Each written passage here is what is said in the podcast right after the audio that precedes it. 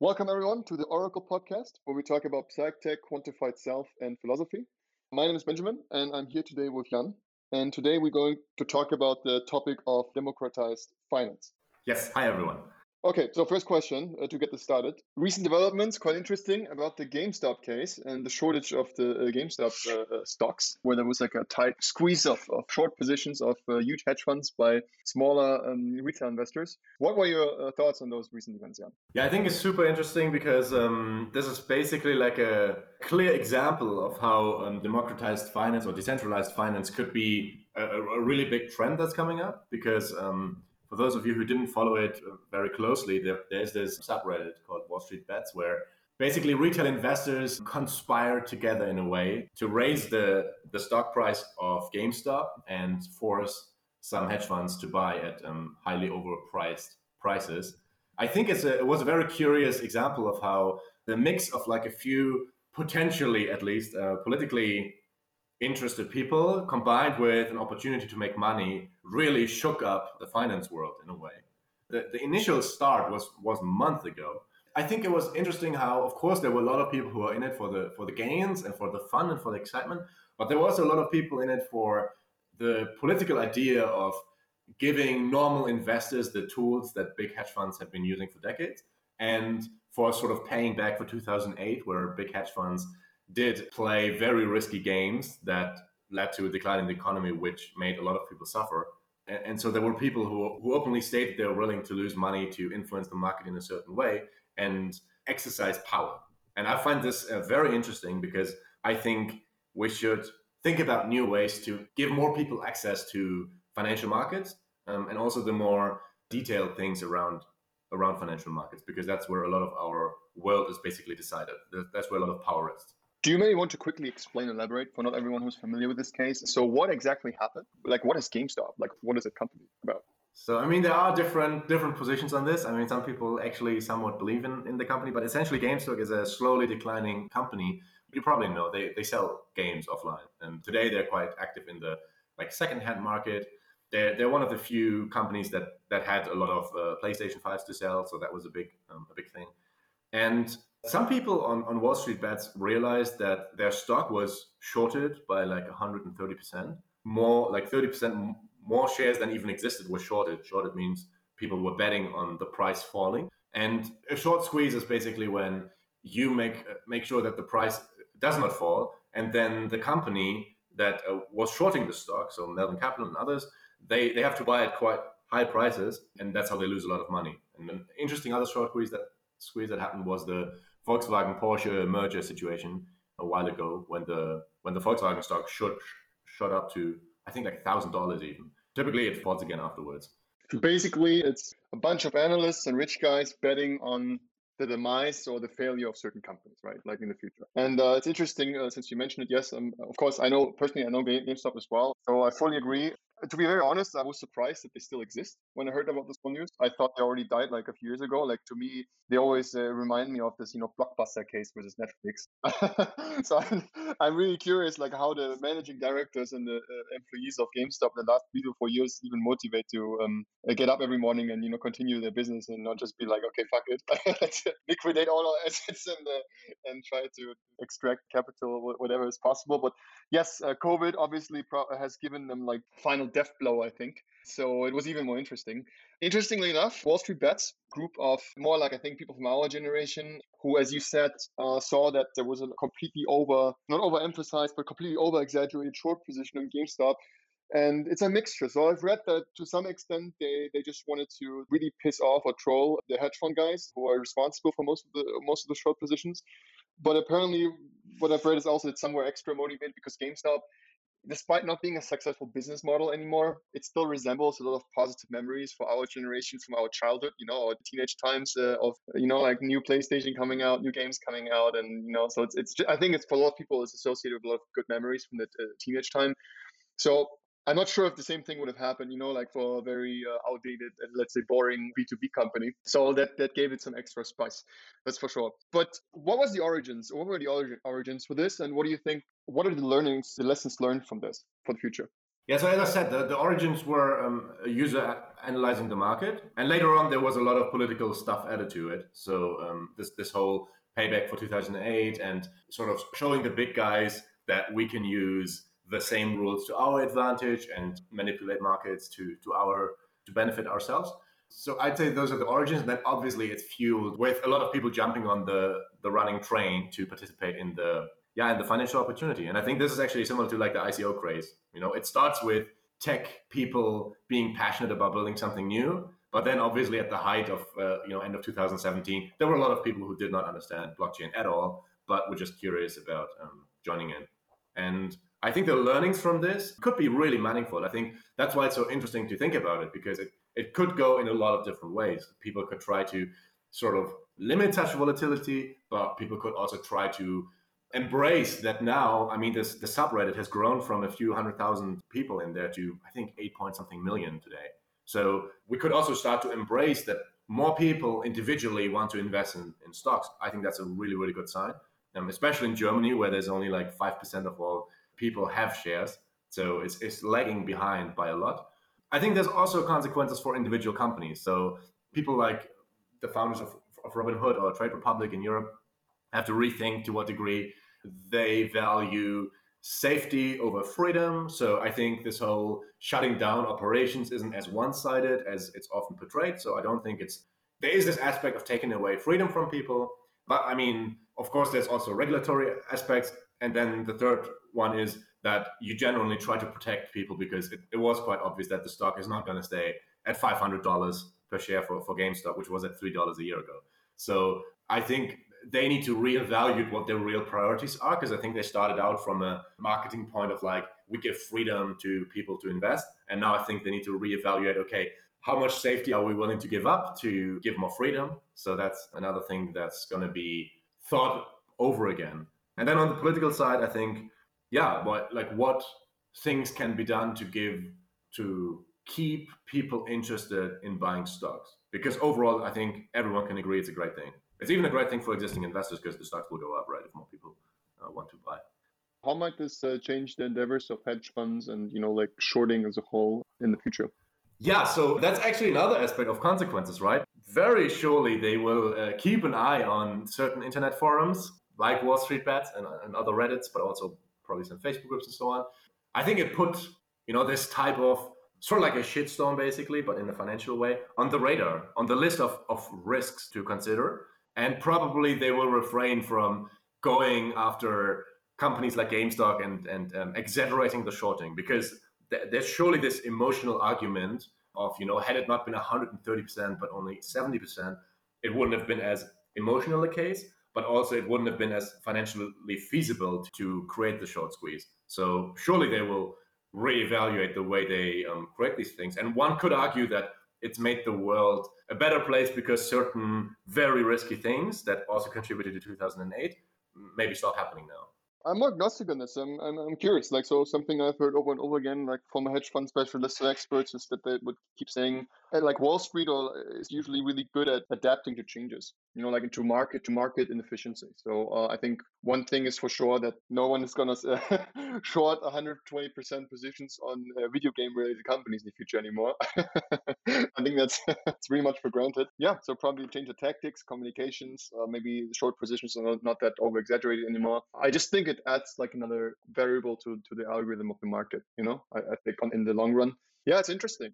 Yeah. Also Reddit bots and stuff like that. I was actually looking up the prices of uh, aged Reddit accounts that are actually allowed to uh, post on the subreddit because it was very heavily moderated because um, of this influx of new people and also because of the high risk of manipulation. So probably there will be even companies that specialize in analytics and Reddit um, manipulate like posting strategies and stuff like that to mitigate. For sure. I mean, I mean, there was actually some. Uh, I've not looked deep, deeply into the numbers of the stock acquisitions that happened during the squeeze, but I've heard like also in a few other interviews that some people kept saying that yeah, there was quite a lot of money moved from individual stakeholders. So it's not even clear yet, you know, to what extent maybe this was also part of a manipulation of some other stakeholders with more shares who just wanted to make a benefit from that. I mean, if you would do like very efficient marketing And I think that's that's the the variable we're talking about in the future. You know, like maybe some hedge funds they also take advantage of marketing because if you if you able to convince like uh, a large part of society for emotional reasons or for some sort of campaign you're driving uh, to invest in a certain company in the short term, then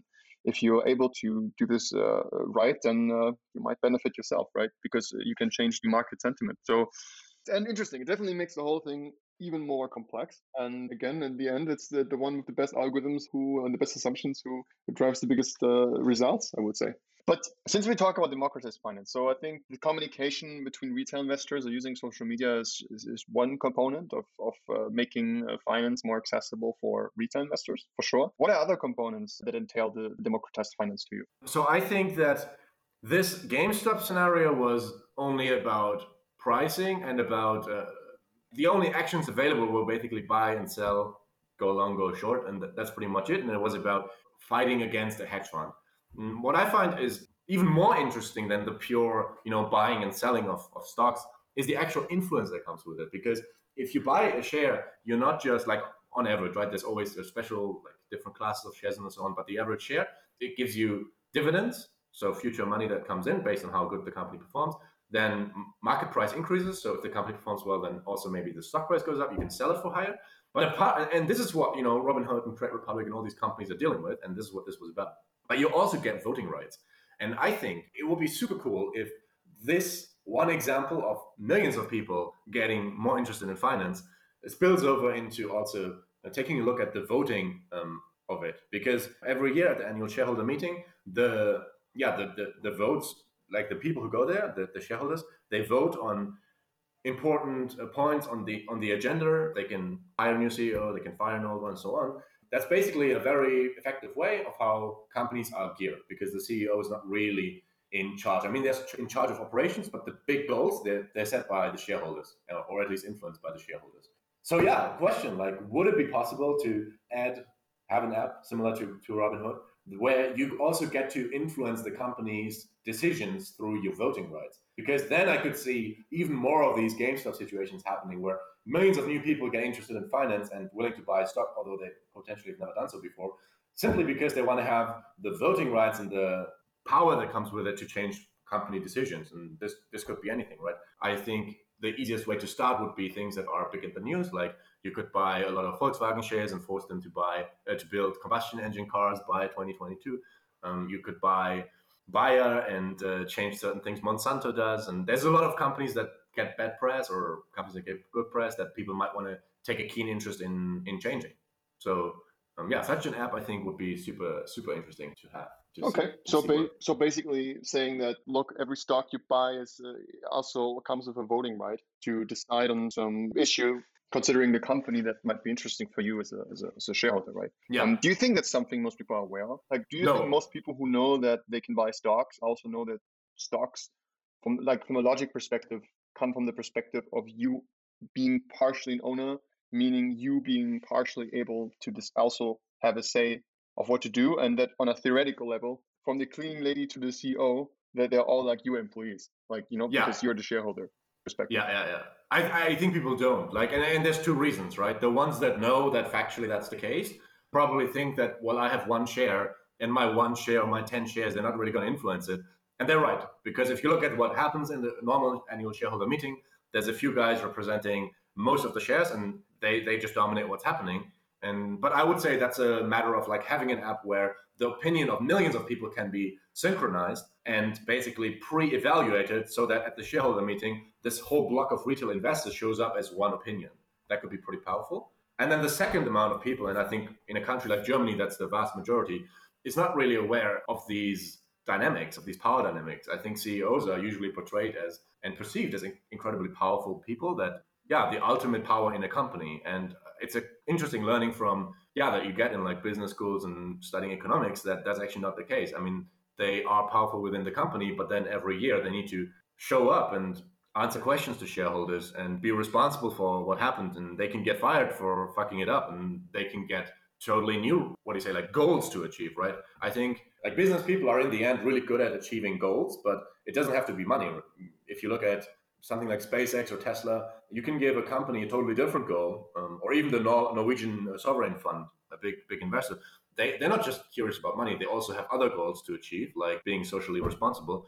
And the CEO will go after these goals, whatever goals you give them. So I think this is a piece of sort of knowledge that would need to be transported through really good marketing. So I could see some fun. If someone were to build this app, I would go and do really cool viral videos on that show that power in action, like how it, it could work and how that's a very feasible thing to to influence a CEO to do something completely something completely unthought of before. I think it will also be an interesting reality check, you know, in the sense that I think most people, if you ask them, then usually they would, at least it's my experience, like most, like, you know, retail investors or like just private individuals, if you would ask them, then they're very easy to judge on uh, certain things that companies do, you know, like on a moral level. But I think at the same time, you know, like tying their own judgment of, of what they would like to see others doing. And then like you know like put your money where your mouth is and be a shareholder of the same company and still be consistent with your actions of what you would like this company to do but at the same time being aware that this might decline at least on a short-term level the valuation of the company where you being a shareholder. So i think it would be interesting you know to, to, to maybe also on a larger scale to change a bit the perception of most people in society and then be like are you more towards maximizing your own profit, money in your bank account at the end of the month, or are you really, or are you actually willing to accept less maximizing of cap for your own capital for uh, making certain moral decisions that you would prefer? And I mean, that's essentially what everything is about, right? I think most people don't realize this. Like companies, like no one is per se evil. It's just companies are like in their own bubble, the individual ecosystems with the goal of maximizing profit, but not because they're inherently evil, but because the shareholders of that company, the owners, they are the ones who are driving this. They're the ones who keep saying, no, I don't care. At the end of the month, I want to have more money in my bank account. That's the main reason, like what most companies judge uh, decisions are driven by. So um, I think actually this is this could be the biggest contribution to society of such an app. I think it would be interesting to hook people onto the app by telling them that look, this is the way that you can make decisions and you can stop Monsanto from scamming farmers in developing world, or you can stop Volkswagen from building combustion engines. But I think what we would see is people do this and then they start to figure out that like there's a price tag to some of these actions. Like um, surely there are a lot of things going on that are just bad for the price, for the money, for the dividends, and the future value of the company, and they're bad for the environment. Just look at Tesla. But uh, there's also a lot of decisions where it's like you can't have both. You know, protecting the environment here would mean you lose money, and it would be quite interesting to see how most people then decide.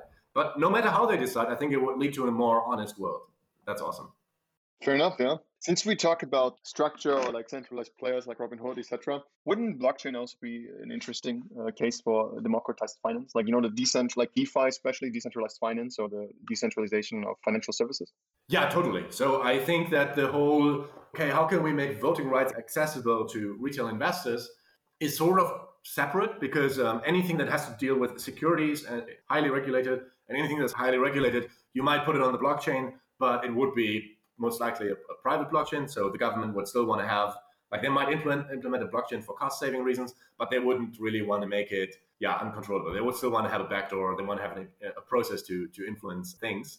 And so I think DeFi has a lot of interesting use cases. Like I'm a huge fan of prediction markets, where where you can perfectly work with uh, DeFi, polymarkets.com, if you're looking for an example. But I think with securities, it's a bit more tricky. But maybe you can take parts of that, right? Like maybe an app could could use that to register the votes in a safe way, and so everyone can check that that's actually the the way most people have voted. But I think as soon as it touches the core of the financial system that's that's regulated, I think is quite tricky because you would have to convince the government, and the government, you know, the way they use blockchain, most likely you might as well use a database like a normal normal database. Fair enough, yeah. Yeah. I mean, I think, what, what, are your your thoughts on DeFi? I mean, you, you you surely have a lot of expertise and exposure to this space, right? Oh, I think it's super interesting for lots of use cases. But I, I mean, I'm not as deep into it as others, of course. I'm more of a block, like a blockchain rounder, I would say, looking at different business models from a high level perspective. I find it super interesting to everything that, that revolves around the crypto assets. Uh, I think is uh, predestined to, to work with a lot of uh, DeFi solutions like you know crypto lending, crypto prediction markets, decentralized crypto exchanges. Everything you know that crypto assets are very easy, I think, to implement on smart contracts where you can have different products uh, being built. So super interesting area. As you said, when it comes to securities, like, you know, like securities relating to real life assets, like real life in the sense, like, you know, Bitcoin is a digital asset or cryptocurrencies are digital assets. So like this, the existence of the asset itself is stored digitally. In case of shares or securities, you know, like companies, I'm not as not deep enough myself to fully understand the legal implications at this point, but you know, just thinking of well, a company in the end of the day is still like a central entity with physical headquarters in some country where there's uh, some regulation and some some you know police that can pay a visit the next day. So I'm not sure how much that can be decentralized or completely decentralized at least. I think to a huge degree it can. I mean you can also have decentralized exchanges that trade securities i guess. The question is just you know like wh- where's the turning point in terms of regulation when it comes to are those assets like valid in real life so there's a discussion for itself, I guess. But Trade Republic, or especially uh, Robinhood, has given us a beautiful and brilliant example of why centralization sucks and uh, why central companies they can fail us and they can try to fuck us over and you know like being unreliable. I mean, the fact that Robinhood, you know, like stopped trading of game stocks was like a it's like huge, it's considered a huge scandal, like by like you know like thousands of individual traders. And I'm really curious to see how the next month go for the company because I'm not sure, you know, how pessimistic it will be, but I heard so many people already saying that they think that's going to be the, the beginning of the end of Robinhood because they're going to get so many uh, legal uh, class action lawsuits like against them. So interesting, yeah. And uh, I think they even wanted to do an IPO, right? I think that would lead to a disaster if they were to do an IPO like soon. Yeah, yeah. The future of uh, finance, uh, the next five ten years, is going to be very, very interesting, and we're going to see a lot of blockchain use cases here for sure. Just often because it's more efficient and, and you know just uh, also cheaper. And uh, people also underestimate how outdated a lot of processes are in the in the finance sector. Like you know like because we, i think people like they don't work with finance they always associate finance with those shiny towers in wall street but they often don't see you know how many like just how old for some banks even the the database structure they use you know sometimes up to 50 years uh, old structure in terms of the software and stuff. So and there's going to be a lot of interesting stuff. And for this democratized finance case i think um, Robin, uh, like Wall Street bets and GameStop was a first indicator where we could observe that this is a topic combined with social media that will have a lot of interesting potential for the future. And I'm looking forward to whatever comes. And in the meantime, as, as I always like to say, uh, I always I always um, picked it up from other leaders in the industry is just hodl. we just gotta be quiet. yeah. yeah, let's hope so. I just hope that the the criticism of Robinhood doesn't like decrease interest in finance now. That would be pretty sad if people are so suspicious now that they don't invest at all. No, they just um, need new solutions. I think that's yeah. They yeah, just that's, new solutions. That's and the key. Definitely, and since everything is more online, and, and you know the internet has opened up so many opportunities.